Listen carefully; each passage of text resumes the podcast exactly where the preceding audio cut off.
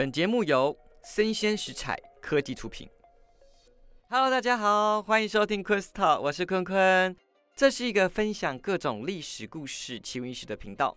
今天要跟大家分享的是宦官系列的第三个人物啊，是慈禧太后身后的两个男人，所以这集可能会出现两个人物啊。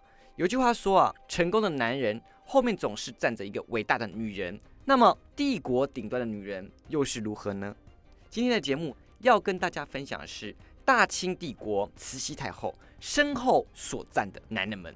其中一位呢，可以说是慈禧成功上位的秘密武器。在慈禧什么都不是的时候，什么都还没有的时候，仅仅还是个兰贵人的时候呢，把她送上了先锋的龙床。也在慈禧危难受困之时，出谋划策，忍受皮肉之痛。通风报信，借救慈禧，但在最后，权倾朝的他却不得善终。另外一位聪明绝顶、谨小慎微、八面玲珑的他，在太后跟皇帝之间完美流连，次次深陷死亡危机，却又完美化解。与太后的关系紧密，太后还因为他打破了皇家规则，两人甚至传出桃色绯闻。这两位男人原本从师徒关系，却走向了背叛出卖。他们是谁？人说伴君如伴虎，今天他们两个伴着还是喜好无常的母老虎，是如何在清廷权力最大的女霸主身边兢兢业业、步步为营的自处呢？就让我们来收看今天的节目。首先，一开始啊，我们要介绍的第一位人物是安德海。安德海呢是大清紫禁城的太监，从小啊八九岁呢就入宫为太监的。由于非常的聪明，他办事周全牢靠。而且呢，善于察言观色、洞察人心，担任咸丰皇帝的御前太监。御前太监就指的是皇帝跟前的伺候的太监，深受咸丰皇帝信赖。那除了靠他小聪明之外呢，他跟其他入宫的太监啊不太一样。其他的太监大概是说他可能生活窘迫啊，呃，非常需要钱呐，所以才入宫当了太监。但是啊，安德海在家道中落之前呢，家境是不错的，虽然是小少爷啊，他有读过几年书。所以儒家的经典啊，《论语》啊，《孟子》啊，他都非常非常的熟悉。所以在跟主子对话，比较起其他没有文化的小太监啊，可是天差地远。所以主子的话中话啊，或是一些明喻啊、暗讽啊，他都可以适时的 get 到，而且呢，非常可以理解主子要做什么事情，是频率很合的一个太监啊。那身为皇帝的御前太监的小安子啊，是如何跟我们今天很重要的一个主角啊，我们的慈禧太后搭上关系的呢？慈禧刚入宫的时候呢，她仅是个兰贵人。但是啊，那时候的慈禧啊，并没有受到咸丰的垂青，咸丰没有爱她，咸丰喜欢的是外形漂亮的丽贵人，所以兰贵人这个人就很心急啦，他一心想要说，不行啊，我必须是后宫当中第一个抢先生下皇子的人，在他心急火燎的时候啊，向他抛出橄榄枝的就是小安子安德海。身为御前的太监小安子啊，他知道咸丰的行程、咸丰的爱好、咸丰的心情啊，他都适时的告诉兰贵人。以便兰贵人可以争宠啊，最后也成功的把兰贵人送上了咸丰的龙床啊。这其中我们知道，慈禧啊当然是花了大钱收买太监，但是啊小安子呢不仅仅是因为金钱啊。小安子这个人，我们刚刚前面说到，他非常的知人善任，他眼睛非常厉害，善于洞察人心啊。他知道慈禧这个人是个别具野心、争强好斗的女人，所以虽然他有着咸丰这个靠山，但是角度都有三窟，更何况是人呢？所以小安子他没有放弃在铺垫自己更多的政治关系，他的手啊除了扒向皇帝之外呢，另一手啊也扒上他觉得未来的潜力股就是慈禧太后。OK，所以这时候他跟着慈禧有着良好的政治联盟关系。而小安子啊真正可以拢住慈禧的心是在这一步啊。西元一八六一年，咸丰十一年，由于北京发生了英法联军战争，所以咸丰早在去年的时候呢，就带着众嫔妃躲到了热河的避暑山庄居住。这时候的咸丰已经病危了，所以据说咸丰担心啊，已经接触政治的慈禧太后，我们都说那时候的懿贵妃就是慈禧太后，常常帮助我们咸丰写作业，就是帮他批奏折。所以懿贵妃已经接触政治一段时间了，那他害怕说有政治野心的懿贵妃，凭借着日后的儿子啊当上了皇帝啊，会有不臣之心。这个不臣之心讲就是说他会超越皇后的心。那时候的皇后是钮祜禄氏，就是未来的慈安太后。他害怕说，万一他以后哪天把持朝政，就干掉了慈安太后。所以他留了一道密诏，大概内容是讲说，如果慈禧有着不安分守己之心，便出这个诏书啊，就把慈禧杀了，那把这个密诏交给慈安太后。就是未来的慈安太后，那时候是皇后，钮祜禄氏。所以在拟诏书的同时，这个御前太监小安子也在现场，所以他当然看到这个事情。OK，那看到这事情的时候啊，他就立马跟慈禧通风报信。所以啊，慈禧啊就更加的信赖了小安子，所以小安子啊就正式搭上了慈禧这条线上。在咸丰死后呢，哦，咸丰的确死了嘛，所以小安子非常的有眼光，他知道他的靠山呢，哎，倒了一座，所以他还有另外一座，他早就搭好线了。咸丰死后啊，在热河的避暑山庄，小皇帝同治就即位了，这时候就爆发了非常有名的，就是两宫太后啊，跟以及以肃顺为首的。顾命八大臣的政治斗争，八大臣呢想要欺负这个孤儿寡母，要掌握实权呐。那慈禧太后不是个好惹的人呐，她是个斗鸡啊，是个母老虎啊，所以就跟八大臣杠了起来。但是这时候的慈禧啊是处于劣势的，因为她在热河的避暑山庄嘛，也没有人可以帮他们，那怎么办呢？他眼看着八大臣就快要控制小皇帝了，所以呢，他们可能就会有生命的危险，那怎么办？所以他引来了当时的八大臣的政敌，就是我们知道恭亲王奕欣，但是奕欣远在北京啊，他们在热河啊，怎么办？小安子呢就跟慈禧上演了一场大秀，周瑜打黄盖，一个愿打，一个愿挨。平常做事非常谨慎的小安子，现在什么事情都做不好。例如他在传膳的时候啊。就把慈禧不喜欢吃的菜递给慈禧，那慈禧这个人就大发脾气，摔盘子啊，丢椅子啊，大骂特骂。小安子被批的狗血淋头，那整个热河宫殿的都听到了，闹得沸沸扬扬。那八大臣当然在那边，他们也知道这个事情啊，但八大臣就不以为意，他觉得说，哦，大概就是慈禧这个暴躁的母老虎啊，就又发作了，又无病呻吟啊。他本来就是情绪不好，不要理他。最近可能因为权力斗争问题，他可能心情更差了。所以就到在骂人嘛，他觉得没什么事情。这个前戏做好做足的同时啊，这个宫殿的所有的注意力啊，都集中在慈禧身上嘛。所以小安子这个人啊，他现在就是一个呃被害者的角色，或者说他就是个委屈的角色。没有人就觉得哇，他好可怜啊之类的。所以他跟台面上的慈禧关系非常恶劣。那既有这个风向呢？他就现在出宫啊，就比较方便了，也没人会拦他，也没人会想到说他竟然是去帮慈禧通风报信，所以他成功的来来回回北京跟热河行宫，把这个讯息啊传给慈禧，传给恭亲王奕欣，最后恭亲王奕欣跟慈禧啊的确政变成功了，他们除掉了所谓的顾命八大臣，慈禧呢也正式的垂帘听政，把持亲廷的权利啊，那这个当中啊。报信有功的小安子就大升特升了，所以他原本只是慈禧的管事太监，那现在呢升成了总管大太监。虽然呢官位的品级不高，他那时候是六品蓝领太监，但是呢他凭借着慈禧的宠爱啊，是紫禁城第一大红人，一个眼神啊，一个跺脚啊，都可以使人吓得趴地求饶，甚至连朝中的大臣啊都要对他阿谀奉承，非常害怕他。那这边补充说明一下。刚刚讲到说，我们的安德海是六品蓝领太监。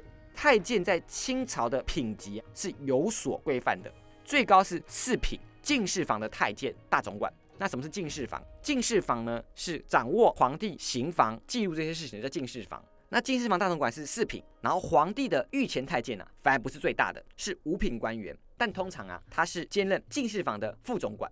而皇后或是太后的宫中的掌管的大太监啊，通常是六品官员，那肯定会兼任说是圆明园啊的总管，他们可能会有兼任的问题啊。那其他的宫中的一些地方，像是御茶膳房啊，还有其他行宫啊，这些太监是七品，然后在皇后之下的嫔妃啊，他们是八品，那些他们宫中的大太监是八品，所以六品啊，已经是皇后。太后当中最大的太监的品级了，所以那时候的安德海就是这个品级。那安德海啊，除了公事办得非常牢靠，而且非常会揣摩圣意，于私啊也把慈禧照顾得妥妥帖帖。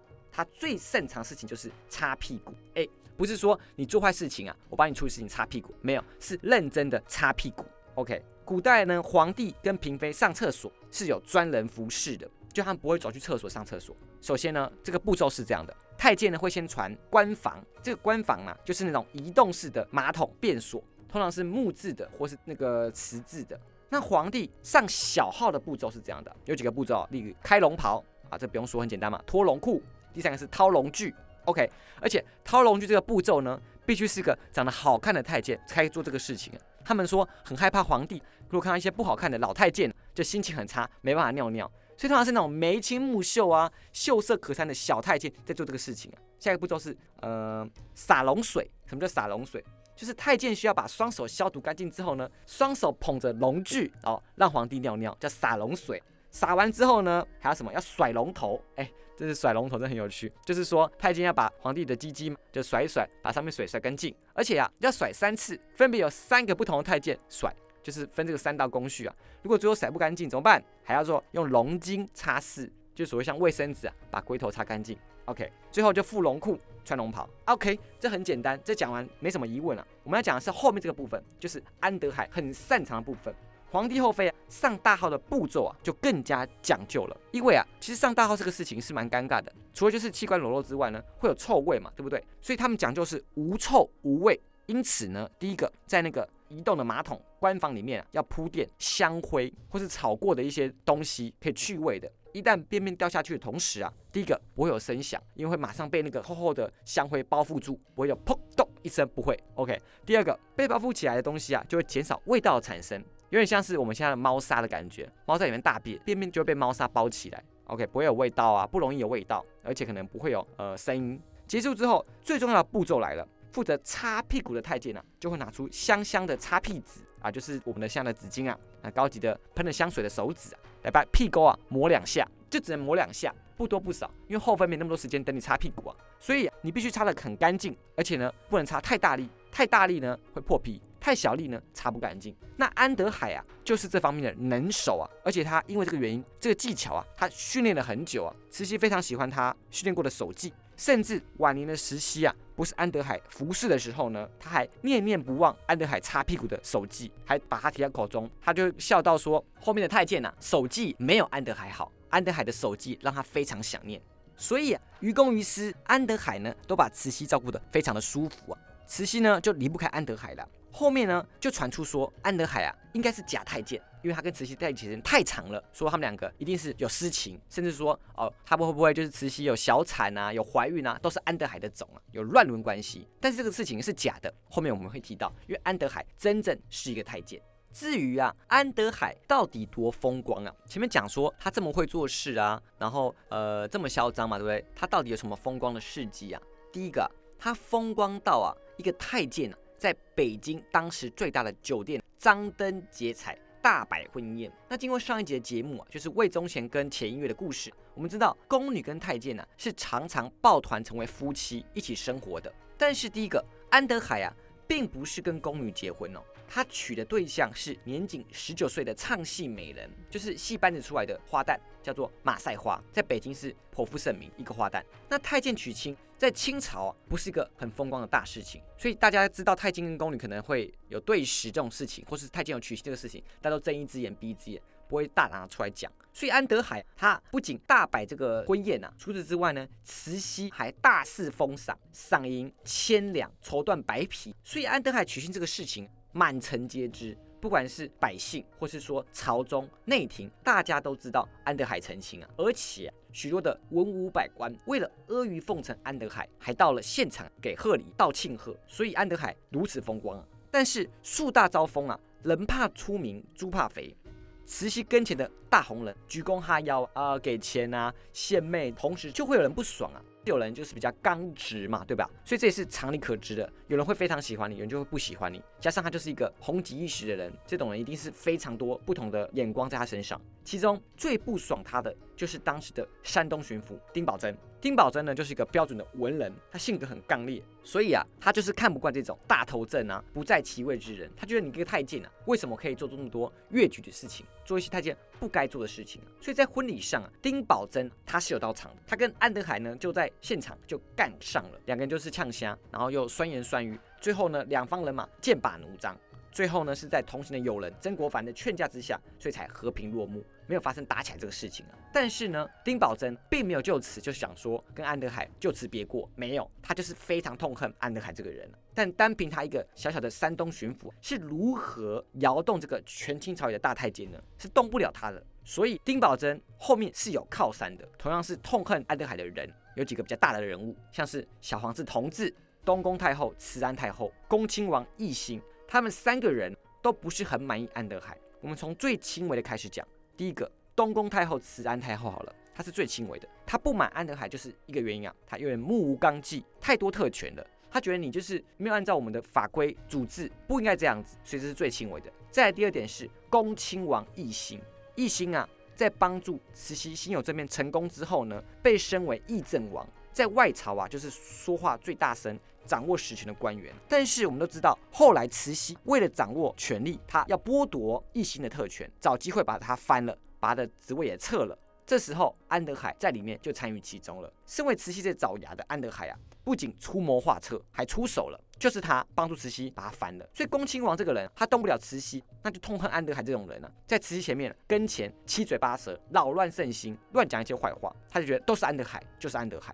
第三个最最最最最讨厌安德海的就是慈禧的亲儿子，那时候的小皇帝同治皇帝。同治皇帝那时候十四岁哦，是青少年了。那慈禧这个人很严格，他一心望子成龙，所以对儿子的教育是非常的军事化的。甚至他说，他都要求他儿子是要叫他爸爸，这种就是他觉得自己要做母代父子这种感觉啊，就是。有点很严格啊，规定他儿子这样子，把他儿子逼得非常严，每天的行程都规划的好好好，几点起床要读书，几点要干嘛要干嘛要干嘛要干嘛。所以啊，善于揣摩圣心的安德海当然知道这个事情，所以他为了讨好慈禧，他就扮演监督小皇子的角色，就常常在那边看他说有没有认真读书啊，是不是在偷懒啊这种东西。然后呢，小皇子这个人啊，他不怎么受教，他也觉得他妈太严格了，所以常常就会偷懒。安德海啊，一抓到小皇子偷懒，就跑去跟慈禧说。那这个慈禧话就知道了嘛，所以当然会处罚小皇子啊。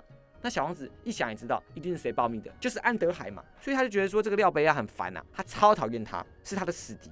他想要说，到底哪天呐可以把这个廖贝亚处理掉？这个时候机会来了。同治八年（一八六九年），这时候慈禧太后啊准备张罗自己儿子的大婚之事，就是他儿子要成年了嘛，要娶老婆了。那在宫中横着走的安德海啊，看准机会了。想要呢出去浑水摸鱼捞捞油水，所以他这个慈禧毛遂自荐说啊，自己啊愿意出京办这个事情，皇帝大婚的衣服啊，要结婚要那种东西呀，他都愿意去自办。但是问题就来了，清朝的主制太监呢是不可以随意出京城的。那安德海跟慈禧知不知道这个事情？一定是知道的，对吧？一个是大太监，一个是那时候的太后啊。但是早就已经横着走习惯的安德海，有的害怕这个事情吗？没有啊，他认为啊，我就是公规，我就是法度，有什么好什么主治的，对吧？所以出京前呢，他的确也过过场了，他去禀报了慈禧。那慈禧表明说这是违反公规的事情，但是呢，他也没有明确的拒绝安德海，所以安德海就觉得说慈禧都默许我了，我可以出宫。就浩浩荡荡啊，一整大家子，那个车马队啊，好大一坨，一起出宫了，二三十个人就出城。所以这个举证啊，好像让大家知道，哎，我要出城了，好嚣张的作风啊。得知这个事情之后，有一个人可非常兴奋啊，谁呀？同治皇帝，他兴奋得了啊，他想说，你一个太监藐视清朝主制啊，这个事情我不我不办你可以吗？我就办死你啊！但是呢，这时候他该怎么办呢？朝政大权都在他的亲妈慈禧太后的手上，他想说我要办他也不好办，什么事情都还是会让他妈知道，怎么办？他要是他妈的大太监嘛，因此啊，他就赶快去找了主治是规矩非常严谨的东宫太后慈安太后，他就汇报这个事情之后啊，还特别强调说，哦，他违反主治，我们的主治怎样子哦，就讲了一堆。所以本来就是奉公守法的慈安太后啊，就觉得说有人破坏规则啊，所以终于就要出手了。这时候呢，慈禧正好病着，慈安太后啊就提出说：“嗨，跟慈禧说啊，也该让小皇子学习怎么亲政啊。这时间呢，妹妹你就好好休息吧，别让身体这么累啊。”OK，全力一把抓的慈禧，一开始想了半天，后来呢就答应了一半。为什么叫答应了一半呢？他的确愿意让小皇子亲政了。他说：“OK，那你可以来看奏折。”但是呢，你必须在我的宫中。那时候慈禧住长春宫，你要来长春宫看奏折。而且呢，看完之后，或者是说你要跟我口述说今天的奏折讲什么事情，就等于说半监督的情况下，让小皇帝来看奏折。那除了顺着慈安的心意，他都提了嘛，对不对？他也想要说我们要融洽我们的母子关系，因为那时候他们两个母子关系非常不好，还要缓解说宫外啊对说哎你们母子俩不和的传闻，借此破解这个事情。但你就想说，为何啊看奏折这个事情这么重要，跟要办安德海有何相关吗？你看完奏折不代表可以做什么事情嘛，对不对？好，第一个你要处理在外的安德海啊，奏折的来往可就重要了。为什么？如果让慈禧看到那些呃上报安德海一些事情啊，或参安德海的事情啊，慈禧就一手驳回了吧，没有机会让你处理啊。所以呀，小皇帝要先阻断慈禧得知安德海的消息，对外啊。同治皇帝也同时发出讯息给安德海的死敌，就是丁宝桢，说我们要趁这个机会啊，除掉安德海。那安德海啊，这个人就浩浩荡荡出巡了嘛，刚刚讲了嘛，对不对？他打着西太后慈禧的名号，号称是钦差，到处招摇撞骗，收刮钱财。官员呢，为了避免得罪慈禧太后，要吃亏当吃补没有关系，不想要得罪慈禧太后。但是到了山东啊，山东这个地方啊，是丁宝桢的地盘。我们刚刚前面说，丁宝桢是山东巡抚啊。那安德海明明知道这是丁宝桢的地盘哦，他硬是要挑战极限，他也想看看说，那你丁宝桢可以拿我怎样？反而大张旗鼓，哎，好像就是说，保证保证我来喽，哦，很嚣张啊，就直接去山东，他也没有在害怕这个事情啊。那丁宝桢知道这个事情就更火大了，他说：“你神经病啊，你就是已经是违反公规人，还大张旗鼓。”所以他就马上上书告知安德海的恶行恶状。他讲了几个重点：第一个，他破坏组织，太监出宫，我们刚刚前面讲了嘛；第二个，他没有通关令牌啊。自称钦差，因为如果你是有通关令牌的，上面有命令下来呀，你可以出差凭借这个东西啊，通关的地方都会知道你来了，甚至会帮你准备好一些吃食钱财，你都不用花钱。所以呢，他是没有通关令牌的，因为山东啊并没有收到这个上面的命令。第三个，他铺张浪费，他一路上就是奢靡刺激，说跟我们清朝啊的主制违背，我们皇帝、我们太后都是以勤俭持家的。第四个，他大肆使用皇室的御用禁物，就是龙凤旗帜，他都用皇家的旗帜在出巡。第五个，他出差啊，公然携带女眷，然后一大家子出门嘛，包含他老婆啊，就是我们的马赛花也一起出巡了嘛。每天都在宫中期待有消息的同志啊，看到来自山东的奏折啊，哇塞，大概是兴奋的跳起来欢呼啊。这时候呢，他就把这个奏折啊，偷偷的夹带在他的书中，带离长春宫，一样就是看奏折啊。报告完事情之后，他就把那个奏折偷偷带走了，也没有报告。离开长春宫，他就直奔东太后的钟粹宫去找慈安太后了。这时候呢，他同时也找来恭亲王奕欣，讨论说到怎么处理安德海这个事情。他有了罪证之后呢，他们决定先下手为强，先办了他，把安德海杀了。慈禧知道之后呢，再想办法算了。所以看得出来说，同治这个人是多讨厌安德海了吧？我就宁愿先杀你，反正我妈在讲什么再说吧。所以啊，在慈安太后的默许之下。皇帝呢就发出诏书，说要捉拿安德海，然后呢确认罪证之后就诛杀安德海，直接把他就地正法。那丁宝桢这个人呢，也是动手超快，因为他也是痛恨安德海的人啊。前面讲到说奏折传到宫中嘛，对不对？他一写完奏折，他就直接先动手抓了，还没等到上谕，所以啊，他就说我们山东就是要抓住安德海。他配合那时候的泰山县的知县叫何玉福。设一个鸿门宴，那何玉福这个人呢，知道安德海来了，所以他就送去请帖，说要宴请安德海吃饭。那安德海就觉得说，哦，应该也是阿谀奉承吧，对不对？他不知道何玉福这个人啊，是丁宝桢的手下，他们两个已经设了鸿门宴了。所以安德海这个人也想说，我就看你想讲什么东西嘛，顺便去探探丁宝桢的虚实，他就真的赴宴了。那安德海这个人，他眼睛是长在头顶，对不对？他明知山有虎，偏往虎山行，所以啊，他想说，我要看看你这只老虎到底多厉害。是你厉害，还是我家的母老虎厉害？啊，这是想的就是慈禧太后，他觉得自己后面有慈禧太后这只老虎撑腰，他不害怕，内心大概是这样想的。一头是慈禧太后加上安德海，另一边是东宫太后以及同治皇帝加上我们的丁宝桢，谁可以在这个政治斗争当中获得胜利呢？我们将在下一节节目当中继续为大家讲述啊。另外，下一节节目当中又会跟大家分享是哪一个男人后来呀，竟然干掉了我们的安德海，成功上位。是我们慈禧太后身边的第二个男人。历史一直是胜利者留给后世的作品，真真假假，但其中人物与故事总是耐人寻味，值得探索。喜欢的话呢，请订阅我，并给五星好评，也欢迎留言讨论哦。我是坤坤，我们下次见，拜拜。